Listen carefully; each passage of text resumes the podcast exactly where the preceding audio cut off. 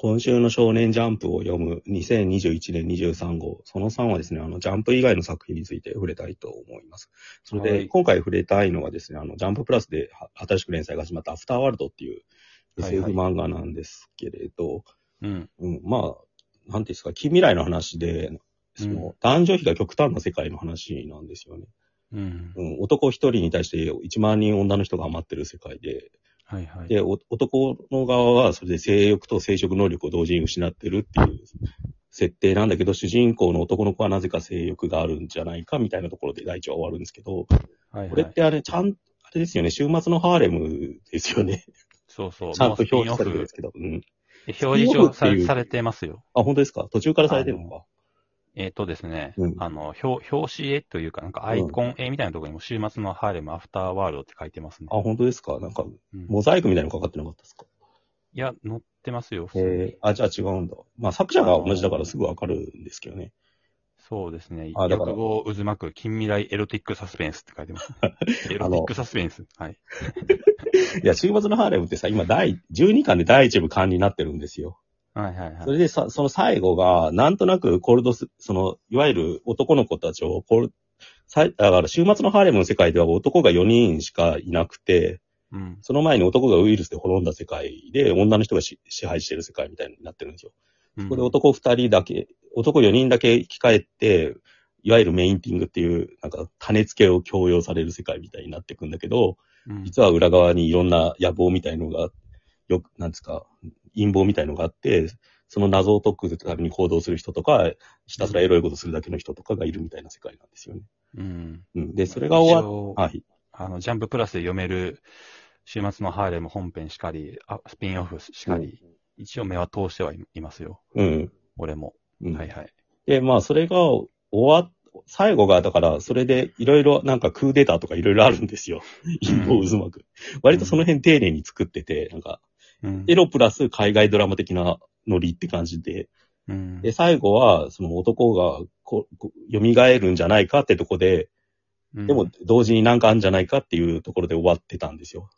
うんで、それから5年後ぐらいの世界に今なってて、うん。ちょっとずつ男の人がコールドスリープから目を覚ましてるって状態を描かれてるんだけど、うん前回とのつながりがよくわかんないっていうか、っていうか、本編は、ま、一応まだ終わってないってことですよね。本編と別の話を4年、5年後とかの世界でやってるって感じなのかな。どう、どうするつもりなんでしょうね。うんそんな壮大な、いろんな漫画でさ作品をこう保管していくような壮大な作品だったんですかね。いや、なんか、面白いですよ、でも週末のハーレムはやっぱり。あの、に3種類ぐらい面白いラインがあって、うん。一つはその、なんかウイルスで滅、だ男性が滅んだ世界の裏にあるテロの話とかの、はい。SF 的なガジェットの話で、もう一つは純粋なエロ漫画としての面白さなんですけど、なんかうん。で、エロ漫画の方も、なんか、主人公はいわゆる、なんかその誘われるんだけど断るっていううん主人公キャラなんですよ。で、その一方の別の側になんかやりちんキャラというか、その世界にし従ってメインティングしまくってる男がいて、でメイティングっていうのは、まあ、この世界でいうとこの種付け。うんはい。で、その第三の男が普通、なんかその童貞高校生のいじめられっ子みたいなやつなんですよ。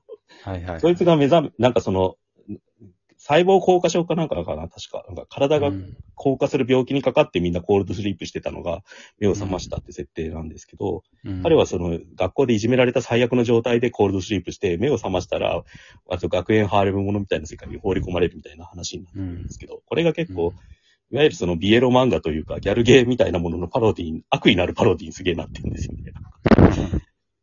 それがすげえ、その、その三つの話が同時進行で割と進んでいくっていうのがよくできてんなと思って。で、第4の男が出てきたら、今度は逆に、その、本当に種付けの道具として、あるカルト教団の女たちから侵されまくるっていうひどい状況になるっていう。結構い、いろいろ考えさせられるっていうか、うん。純粋なエロっていうよりは、エロの暴力みたいになってくんですよ。だから。あうん。あ、もう俺はビビエロ漫画としてしか見てなかったですね。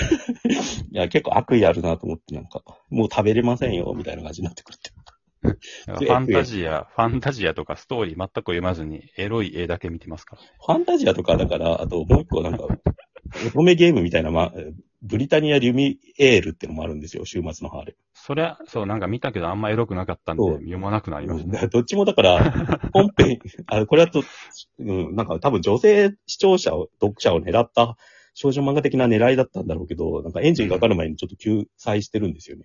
た。ああ、そうなんですか。うん、でも実際ど、どういうふうにエロくしていくのかがわかんなかったっていう。だから瞑想して止まったって感じがどっかする。うんうん正直、ファンタジアの方も俺はあんまりピンとこないっていうか。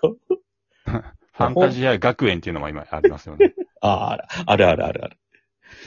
だから、だからすげえ商業的な作品であることは確かなんだけど、うん。うん、それを突き詰め、エロを徹底的に突き詰めた結果気持ち悪いディストピア SF みたいな世界になっているのがすげえ面白い。いや、なんか、本当になんか、いろんなスピンオフ漫画出てきて、一大サーガみたいになってきてるのがすげえ面白いですね。何をこんなに、ジャンププラスでもこんなに展開した漫画ないんじゃないですか？うんうん、気づいたらスピンオフだらけみたいな。そうそうそう。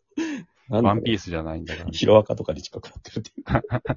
いや、でもこんなに本数、別の作者いっぱい書いてるのって本当ないですよね。うん。いや、多分すごく狙って作ってんじゃないのかな、だから。うんで、なんか、それをするほど、週末のハイムってそんなに人気だったっけっていうのもあるし。あ、でもジャンププラスで一番跳ねたのって最初これだったんじゃないですか違うのかな全然わからないですね。あんまり物議を飛んだのは覚えてるんですよ。なんかアプリに乗らなくなったっていうか。ああ、エロがですか。うん、エロのそれおかげ、で。一回その一番話題になったのは、愛少女っていうジャンプ本誌で連載したやつが、ちょっとエロすぎて、アップルから怒られて削除されたみたいな、そういうのはあったんですよ、ジャンププラスで。それでジャンププラス結構話題になったことがあって、えー最初の方。割とだから初期黎明期の立役者的な立ち位置なんですよ。確かジャンププラスでは。うーん今はなんか、よくわからない位置に来ちゃって。他のが、あれじゃないですか。盛り上がりすぎてっから。なんかそうですね。ちょっと、あと、矢吹神と違うのは、うんその、いあなんていうんですかね、光とか湯気とかで隠さないで、うん本当に普通に黒消しというか、うんうんそういうので消してますよね。ああ、俺、俺は単行本派なんでちゃんと見れてます。ああ、そうなんですね。あ、なんかアプリとかで買うとこれ、なんか発金とかになりかねねえなと思ってたんで。なんかいろいろ、なんか規制が入る前に単行本持っとこうかなと。本編はとりあえずまとめ買い一気にしました。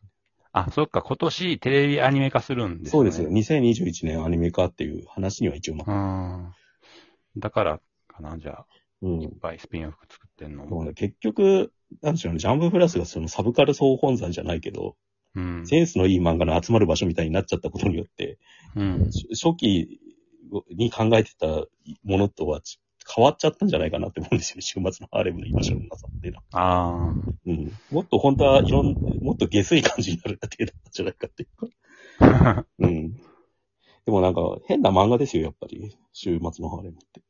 うんその、い設定だけで見りゃ吉永文の多くとか、そういう SF,、うん SF 漫画の次女の物語とかと変わんないっていうか。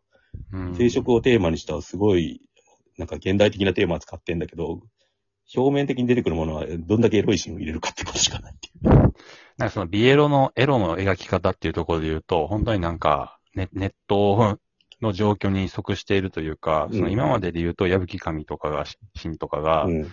いかにその、しっかり描かずに湯気とか光とかなんか隠すとか、その、うん 女体を見ている主人公の男性の目瞳の中に、その女体の それはだ曲を描くとかやっってたりしたじゃないですか。うんで、今やってるのっていうのは普通に、本来なら乳首嗅ぐことを普通に黒消ししてるとかモザイクみたいなんで消すみたいな感じにしてるまますよね。でもこれって、要はなんか漫画表現としては面白くはないじゃないですか。うん、そうです。意味がわからないから。で、でもこれって YouTube とかで言う、うん例えば音声のシーンとかでも男の乳首も見えたら消さ、消されるというかダメなんですよね、YouTube って。だから、首から、あの、タオルをかけて乳首だけ隠れるようにするとか、あるいは乳首になんかシール貼って乳首を隠すとか、うん。なんかそれで YouTube OK だったりするんですよ。あなんかすごいなんかネット時代に即した消し方というか、あ。儲けさせる、儲けるために、うん。あの、クリアするためにこれだけやってれば OK でしょっていう感じをやっている、ま、そのままやっているというか、工夫せずに。なんかそういう共通点があるなと。で、それを読者も共有してるっていう。週末のハーレム、あと、基本童貞心がないですよね。矢吹くん、矢吹神とかに比べると、僕弁とかに比べるとなんかその、そうですね。根本のところでおっさん臭いんだよね、エロの距離感が。チラリズムとかそういうことじゃないっすもんね。そうそう。とりあえず、欲望って感じなんか。うんあの女の子人の体の描き方もやっぱグラマラスで、あんまり、今の少年漫画のトトレンドと違うんですよね。うん極端に巨乳だったりするっていうか、だからうん。2.5次元の誘惑とか見ると、やっぱりそこに行けないからウエストとかに異常に凝るみたいになってんだけど、うん。昔ながらの、結構古い映画だって感じもするっていうか、顔はアニメキャラなんだけど、体のラインがすごい、なんか、親父雑誌的っていうか、そのベタさがなんか多分、受けてんだと思うんで、うん。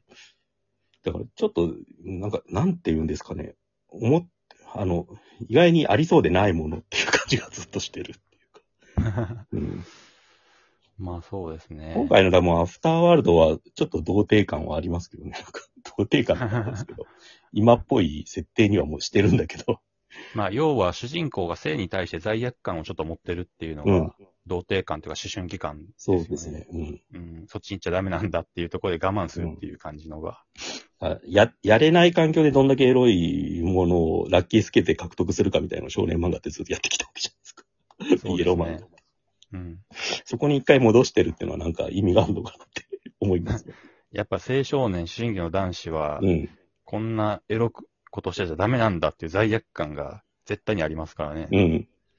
そこですよね。うん。だから、まあ、本編の方が楽しみなんですけど、これもどんくらいアフターワールド続くかわかんないんですけど、とりあえず面白かったんで。まあ、な、なにまさんがうん、週末のハーレム一大サーガを楽しみにしてるっていうのは驚きでし いや、本編だけですけどね。